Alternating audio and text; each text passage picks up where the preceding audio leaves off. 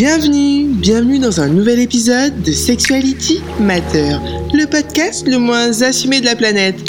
Papa, maman, si vous tombez sur ce podcast, merci de le quitter immédiatement ou de ne jamais en parler en ma présence. Never. Bonjour à tous, moi c'est Wendy, Diwen ou Didi pour les intimes, et c'est d'intimité dont on va parler pendant les prochaines minutes qui vont suivre. Il y a quelques mois, je lançais un sondage sur Instagram afin de recueillir des idées de sujets pour nos prochains épisodes. Le sujet qui a retenu toute votre attention et a remporté le plus de voix est sexe et sentiments.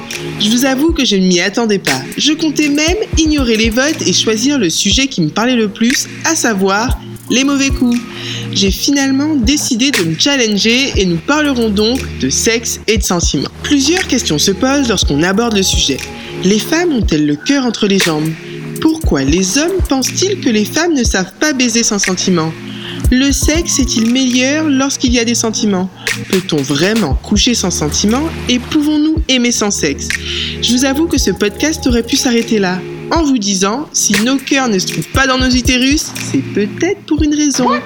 Mais je ne ferai pas l'insolente et je vais quand même apporter quelques éléments de réponse. Il y a une première question que j'aimerais poser pour tenter de répondre au sujet.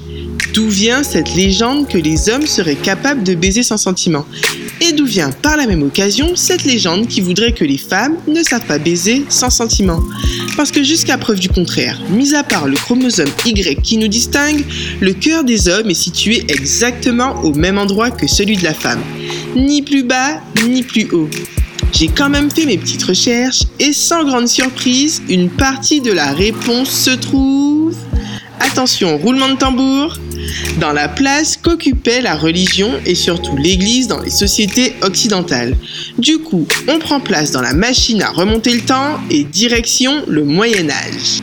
Autant vous dire, mesdames, que le Moyen Âge, ce n'est clairement pas la folie niveau égalité, parité et émancipation de la femme. Non, à l'époque du Moyen Âge, ce que l'on appellerait le bon amour, l'amour qui donnerait du plaisir, se trouve dans l'adultère. Plaisir, jouissance, exaltation, tous ces trucs trop cool sont réservés aux maîtresses, aux prostituées. L'impératif de virginité repose sur la femme, la femme en couple. Vous l'aurez compris, dès le Moyen Âge, la sexualité de la femme est mise au service de son époux. L'adultère chez les hommes est toléré, tandis qu'il est sévèrement puni chez la femme. Les femmes sont également plus exposées à des violences multiformes, viols collectifs, rapt, enlèvement, répression de l'homosexualité qui était pourtant largement tolérée, mais qui devient un péché à partir du XIIe siècle. Il suffit donc de se plonger dans l'histoire pour se rendre compte que celle-ci légitimise la domination sexuelle que l'on connaît aujourd'hui.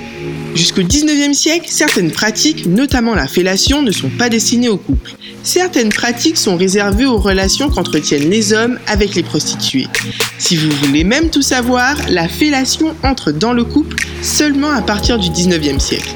Bizarrement, je comprends mieux l'origine du discours de certains hommes qui te disent Je ne prends pas ma femme en levrette, ce n'est pas ma pute. Elle ne t'a rien fait pourtant ta femme. Elle aussi, elle aimerait kiffer un peu. Non, parce qu'en gros, elle doit rester à la maison, te faire à bouffer, s'occuper du ménage, aller bosser, s'occuper des gosses. Et en plus, elle ne peut même pas espérer une bonne levrette de son mec. Mais est-ce qu'on est venu ici pour souffrir? Plus sérieusement, parler de sexe et de sentiments, c'est ne pas oublier que le sexe a autant de définitions qu'il y a d'individus sur Terre, tout comme l'amour ne résonne pas identiquement chez chacun d'entre nous. Le piège, cependant, serait de s'enfermer dans des clichés, dans des légendes urbaines, des traditions avec lesquelles nous ne sommes pas en phase, surtout nous en tant que femmes, sans jamais les remettre en question. Dire que le sexe va de pair avec les sentiments, c'est oublier que parfois en couple, il est difficile d'exprimer ses fantasmes les plus fous sans se faire juger par son conjoint ou sa conjointe. C'est oublier que bon nombre de couples ne sont pas épanouis sexuellement par manque de communication. Sur papier, ça semble facile, mais va dire à ton mec avec qui tu es depuis 6 ans que du jour au lendemain, tu aimerais faire un plan à 4 avec 3 mecs. No, God! No, God, please, no! No! Pas sûr que ça passe super bien. Alors oui, idéalement, on devrait pouvoir en parler sans gêne aucune. Mais nous-mêmes, nous savons, l'amour peut parfois enlever le caractère un peu plus animal du sexe. Et au fond, si le sexe peut se faire sans sentiment au départ, ça ne veut pas dire qu'il n'y en a pas qui se créent par la suite. La jouissance, les câlins, libèrent des hormones, notamment l'oxytocine, qui est l'hormone de l'attachement. Le sexe, surtout lorsqu'il est bon, crée de l'attachement. Mais attachement ne veut pas dire amour conjugal. Ça peut être le début d'une amitié ou une quelconque autre relation. Et puis inversement, parfois votre meilleur plan cul restera toujours un plan cul, car vous savez qu'il est impossible pour vous d'envisager une relation sérieuse.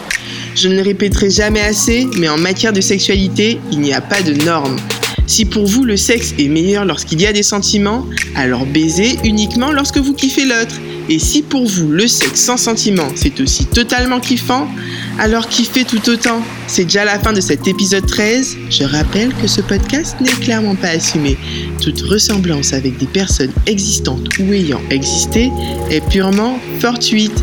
À très vite, cœur cœur love.